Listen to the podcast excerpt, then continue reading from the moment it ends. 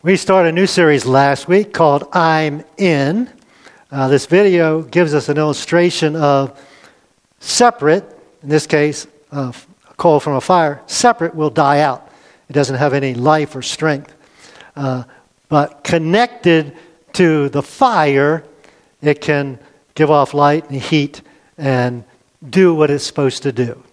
So in this series, we're talking, all the titles start with I'm In. And it's really a message series about how God sees us. And last week we talked about God sees us as invited. Everyone's invited. So the question is are you in? God's invited you. Today's topic is I'm invaluable. Not just valuable, but I'm invaluable. There's lots of things that are valuable. I, if I had a hundred $1 bills, um, they all would be valuable. But Jesus told a story about a shepherd who had a hundred sheep and one of them wandered off. And what did he do? Because of the value of the sheep that wandered off, he left the 99 to rescue the one. Well, if I lose one of those $100 bills, I'm not going to be too concerned about it. It's a value, but it's not invaluable. Another way to think about it is I've got four children. If one of them wanders off, or eight grandchildren, if one of those wander off, I'm going to consider that important, critical, vital because they have a place in my heart. They have, they're invaluable. They can't be replaced. Uh, they have supernatural almost value. But we have value not only because we are children of God, but we also have value because God created us all with a purpose. You and I are created in this time frame, in this place, and in this church, whatever religious body you're a part of, because you have a purpose. The family you're in, the place you work, you have a purpose. now, some people say, well, I'm not good enough. I'm not smart enough. I'm not religious enough. I don't know a bunch of Bible verses. I can't pray like that person. And we seem to think of ourselves as less than invaluable. And one big lie, and I'll put it on the screen, one big lie that we believe is if I'm not here, meaning in person, it doesn't matter. And of course, during COVID, many of us couldn't be here. But now we can be. And, and it, it's a lie to believe that it doesn't matter because, again, you have value, you're invaluable, and you have a part to play. In this church, whatever church you attend, uh, whatever family you're in, etc. Now, we're going to look at a beautiful metaphor that Jesus gave us of what we would call the church. but to kind of illustrate that, we're going to do a, a little fun game. So people that are present, you can participate. People at home can, can kind of guess at the answers yourselves. So I'm going to put an animal up on the screen. Well, the folks in the back are going to put an animal up on the screen. And you I want you to tell me the name of that animal. And then I want to ask you what the name of the group of that animals are. Everybody understand? So the first one's easy. What is that? Elephant. So what do you call a group of elephants? A herd of elephants. See, that wasn't too difficult, right? Next one. Uh, what, what animal is that? A lion. So, what do you call a group of lions? A pride. Okay, that was pretty good. You, get, you guys are getting this one. All right, next animal. What is that? That's a cheetah. This one's a little more difficult. Who knows what a group of cheetahs are called? Ah, got everybody with this one? It's a coalition. Someone said Cheetos, but it's not Cheetos. it's a coalition of cheetahs. Isn't that fascinating? Uh, we'll do a couple more. what is that? All right, what's the group of donkeys called? Democrats. All right. Uh, no, technically, literally, they are called what? A pace of donkeys. Anyway, okay, a couple more and we'll move on. Uh, what is that? a crow. This is f- pretty interesting. Most people know this one. What is a group of crows called? A murder of crows. Can you imagine? I don't know where that came from. I didn't search why they're called that. But uh, if you got a group of crows, you got a murder of crows. And then one more, last one. This is my favorite. a vulture. What's a group of vultures called? Nobody knows this one? It's a committee of vultures. So that's why our church doesn't have committees. We have teams. We have a management team. because nobody wants to be a com- group of that's called a committee. Now, it's fascinating that there's one name for individual animals and a different name for a group of animals. So, what about believers? What about a believer? We call a believer, a Christian, a Jesus follower, a disciple. We have lots of names for an individual. But what do you call a group of believers? All right? Sometimes we call it the church. This building's not the church. Church is the people. But yeah, we're going to Paul's going to use this illustration, this metaphor, the body of Christ. So we're believers, Christians individually together God calls us a body of Christ. And there's this pretty long narrative explaining exactly this metaphor. And that's what we want to look at this morning.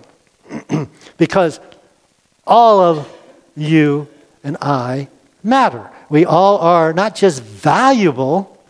I mean, Jesus died for us. That gives us enormous value. But we're invaluable. Nobody else can do what you can do.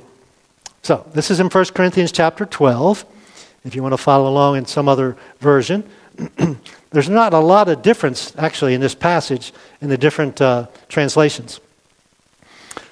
So, Paul, Paul's writing this to the church in first century church in Corinth. The human body has many parts. We all know that, right?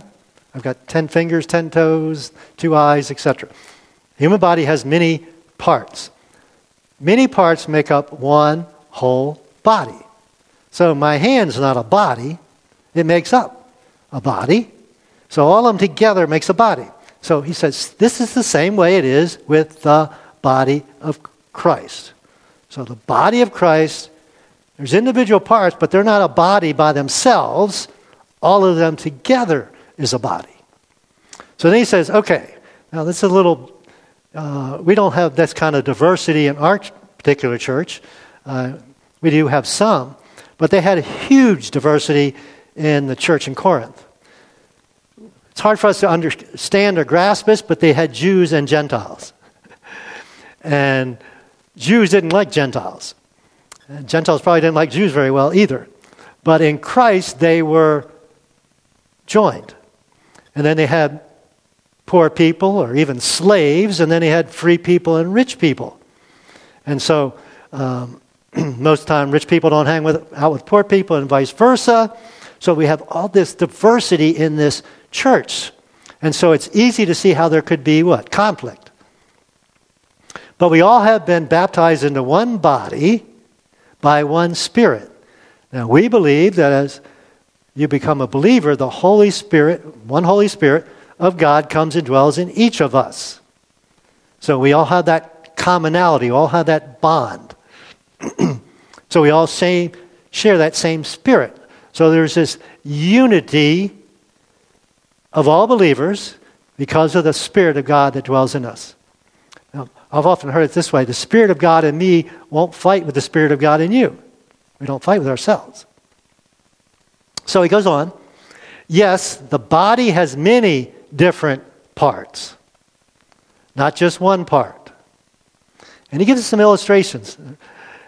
He says, if the foot says, I'm not part of the body because I'm not a hand, the foot, ah, hands are part of the body, but feet aren't part of the body. That sounds crazy. That does not make it any less part of the body. It's still part of the body. So when we take the analogy or the metaphor into the church, we can understand that. You can say, well, I'm not part of the body because I don't play music, or I don't sing, or I don't get up and speak. No, no, no, no, no. He's saying, no, if you're in the body, you're part of the body. Just because you're not a hand doesn't make you any less part of the body. Then he goes on with another illustration. He says, I am not part of the body because I'm not an eye. This is the ear speaking. Would that make me any less part of the body just because you said so? Now, it's interesting comparing eyes to ears. uh, when you're dating, and maybe after you're married, you still do this, do you gaze into each other's eyes? If you're dating somebody and they start gazing at your ear, you might not uh, go out on another date with that person, right? Beauty is in the eye of the, um, the ear of the beholder. We don't use that term either. Um, uh, the apple of my ear. James Bond, uh, you, um, but for your ears only. James Bond fan. Uh, so they're in our way of speaking, we have a higher value for eyes than ears. I got to thinking though about you ever asked, been asked the question if you had to lose your your sight or your hearing, which would you lose? Interesting question, right? Most of us would lose our hearing, but I thought about musicians. And I think some musicians couldn't live without hearing music. And they would choose to lose their sight before their, before their hearing. But God said, no, no, no, no, no. The eye isn't more important than the ear, and the ear isn't more important than the eye. and then he goes on kind of this. I kind of thought of uh, what was that Men in Black movie? you ever see one of those? Those weird creatures. If the whole body was an eye, how would you hear? Well, you couldn't hear, right? If the whole body was an ear, can you imagine just a big ear? He said, How would you smell anything? Now, these are kind of absurd illustrations, but he's trying to get a point across to us, right? that we can't all be eyes. We can't all be musicians. We can't all be speakers. But that doesn't make us less important. So he goes on. But our bodies have many parts. Again, we understand that. And each part, uh, uh, God has put each part just where He wants it. And I often talk to tell you folks, He didn't make me a singer, all right? Uh, Claudia, yes. He made me a, uh, a speaker, a teacher. Uh, he made you however He made you, and we'll talk about that a little bit more in a few minutes. How strange a body would be if it only had one part. Any part, pick a part an eye, an ear, uh, a leg. It would be absurd, wouldn't it? So it's the same thing with the body of Christ, the church. It's got to have all this multiple parts to make up this, this whole, this body. Yes, there are many parts, but only one body. All the parts matter. All the parts are consequently invaluable in the body of Christ. so the eye can never say to the hand, Hey, hand, I don't need you. Well, I do need you. I couldn't pick up anything if I didn't have the hands. And the head can't say to the feet, I don't need you. Well, if I was just the head, I couldn't go anywhere. Again, absurd. He's just trying to get a point across to us. If you're in the body, you are important, invaluable. In fact, some parts of the bodies that seem, this is fascinating, the weakest and least important are actually the most necessary. Um, kind of an interesting illustration, I think. Um, our hands, we have fingers and thumbs, right? Thumbs really important. We have a pointing finger, middle finger, we'll skip that one. Uh, ladies, this finger, pretty important, right? Okay. But this one doesn't seem very important. So I did some research. Actually, 15% of your hand strength is in that little finger. So if I was to lose my little finger, or if it wouldn't cooperate, which it didn't for me this week, one day I had a, a numb finger. I'll talk to that, tell you about that in a minute. Um, I lose 15% of my strength. So everything is important. And uh, there's some things that seem unimportant that are really important. so, God has put the body together such that extra honor and care are given to those parts that are, have less dignity. So, parts that there's some parts of our body that we don't think are really important, they're they deserve extra honor or extra dignity. And part of the a well functioning body, a, a spiritual body, body of Christ, is that people of lesser honor are given positions of honor. Why? Why is this important? Well, he tells us. This makes for harmony, or I used the word unity earlier, among the members. So all the members care for each other. So, person that seems less important, make sure they feel important. If one part, part suffers, and this is um, all the grieving that's been going on recently in our congregation, if one part suffers, all the parts suffer with us. So we had our loss, our family's grieving, other families have had their losses. Uh, again, uh, we'll be grieving with Jody's family, and we're grieving for Jody ourselves. And if one part is honored, all the parts are glad. This is one way you can test if you're uh, functioning properly in the body. are you happy when somebody else uh, is honored, prospers? Can you be happy for their happiness? We should be able to.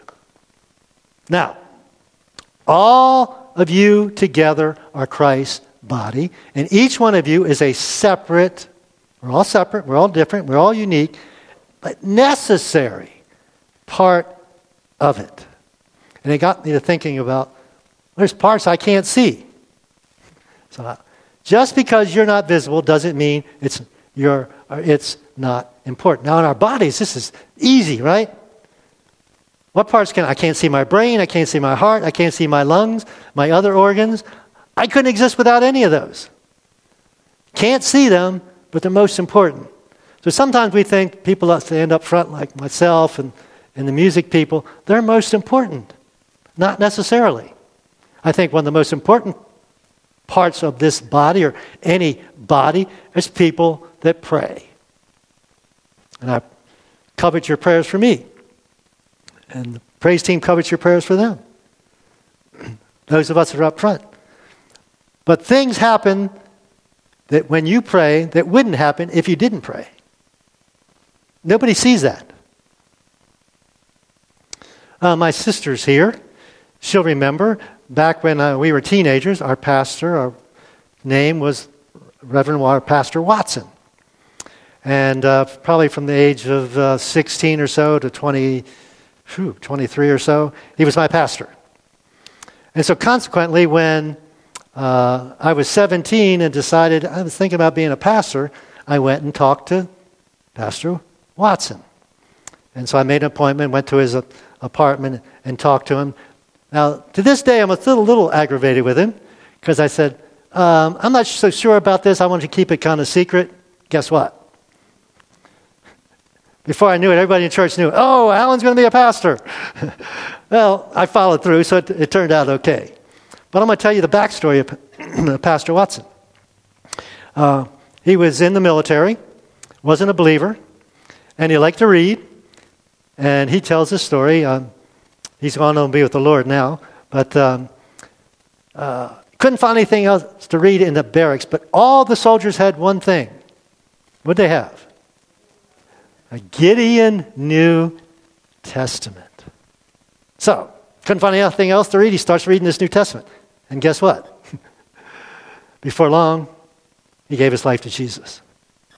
Now, he probably doesn't know or even remember the person that gave him, that Gideon person that gave him that Bible. The Gideon person that distributed that Bible certainly didn't know that this is what happened in Pastor Watson's life. And we've all seen the Bibles in hospital rooms and hotel rooms, and maybe if a student got one, they distributed them to nurses. Uh, it's a fascinating ministry. A lot of those Bibles get thrown away, and, then, and as they pay for those and distribute them, nobody sees it. But huge, important ministry. So I think is one thing is teaching us everybody has an ability.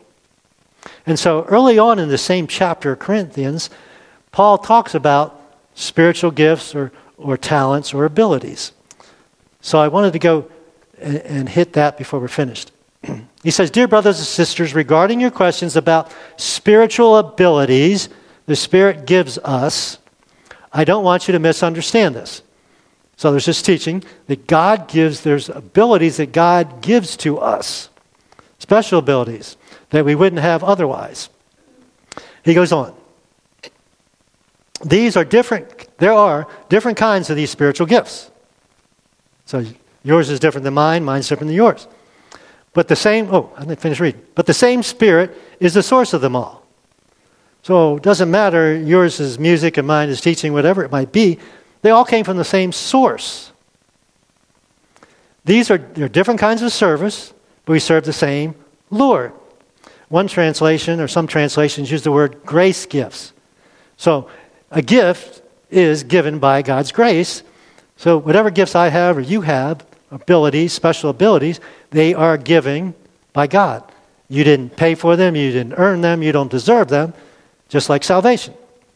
Text goes on. So God works in different ways, but is the same God who does the work in all of us. It works a different way in me and then you, but it's the same God.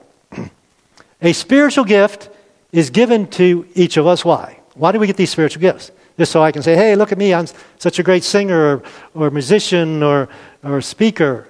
No, no, no, no, no. Spiritual gifts are given, again, God chooses to give them, and He chooses the purpose for them or why He gives them. And He says, The reason I give you these is so you can help each other. So my gift isn't really for me, my gift is for you. And your gift isn't really for you, your gift is for me. Text goes on. it is the one and only Spirit who distributes all these gifts. We don't get to choose, we don't get to distribute. He does. He alone decides which each gift gift each person should have. Now, I mentioned that my finger went numb this week for some reason, for well, not, not a long time, but it was really odd. anyway, uh, all of us have probably sat or slept on an arm or leg, and we say it went to sleep, right? And it gets all tingly. But uh, I've done it to my leg before. When I get up, I can't walk on it. It won't. It just won't. It's, it's paralyzed. Not, not for long, but a short time. And I, and I see this in the body of Christ. I see numb parts that are asleep. They're paralyzed. They're not functioning. And, and it's sad because whatever function that has, when my leg's asleep, I can't walk. So in the body of Christ, when a part of it is asleep, something can't get done. The other thing it is, the other parts of the bodies have to work harder. I would have to hop on one leg, I guess. I don't know. This leg would have to work twice as hard because this leg is asleep. And so the body of Christ, when the parts of it are asleep, and it's one of the sad things about what COVID's done to the church. I think more people are, uh, are numb or asleep. So, we're all invaluable parts of the body. Now, one pushback I, I, I get from people sometimes is this attitude that, uh, what about my past? God can't use me because, and fill in the blank. And so I put on your outline something I think is really important. Your past doesn't disqualify you. In fact, it's better than that. It prepares you. Who better to help uh, somebody with an addiction, alcohol, drugs, whatever it be, than someone who's conquered it by God's grace and God's power. Maybe uh, who, who better to help somebody who's going through divorce than somebody that's been divorced? Um, I'm thinking about Jody's mom that has to bury a child. I kind of know that. I buried a, a daughter in law. There's only certain people that can understand that, empathize with that. So, whatever past you have, it doesn't disqualify you, it prepares you. And can you imagine if all the parts of the body were working? What could be, be done? I'll give you a couple examples. Uh, uh, read about a church in Atlanta, another big church. They wanted to take on foster care. And so they went to the local DSS office and said, How many children do you have that need foster parents? They gave them the list, gave them the name, in that church provided a foster parent for every one of their children. There wasn't a child in that county or that district that didn't that needed a parent that didn't have a parent. That's the body of Christ functioning. I thought about our church. Years ago, we used to do a 5K race. Some of you remember that? Who remembers what the purpose of that race was? We raised money for what? Who remembers? Like people in the first service remembered. To drill wells overseas.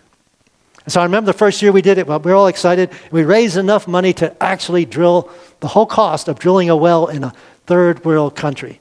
Now, we, we, we take clean water for granted, but if you've ever been overseas, uh, this is huge. And we did that for multiple years. And we were having an impact, who knows where in the world. When the body of Christ, all of it functions, what could be accomplished? So, what really matters? What really matters? your presence or your participation or your using of your gifts is what really matters. You have a story to tell that nobody else can tell. Um, your prayers are different than anybody else's prayers. Your gifts are different than everybody else's gifts.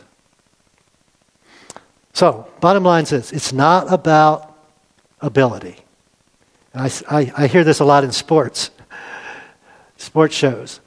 It's about availability. Doesn't matter how talented an athlete you are, if you're injured, you're not available, you can't help.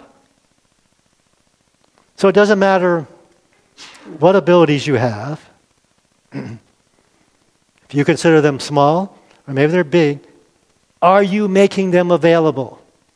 Are you using them? So you I, all of us, are part of the body of Christ. We are invaluable, can't be replaced to God's work.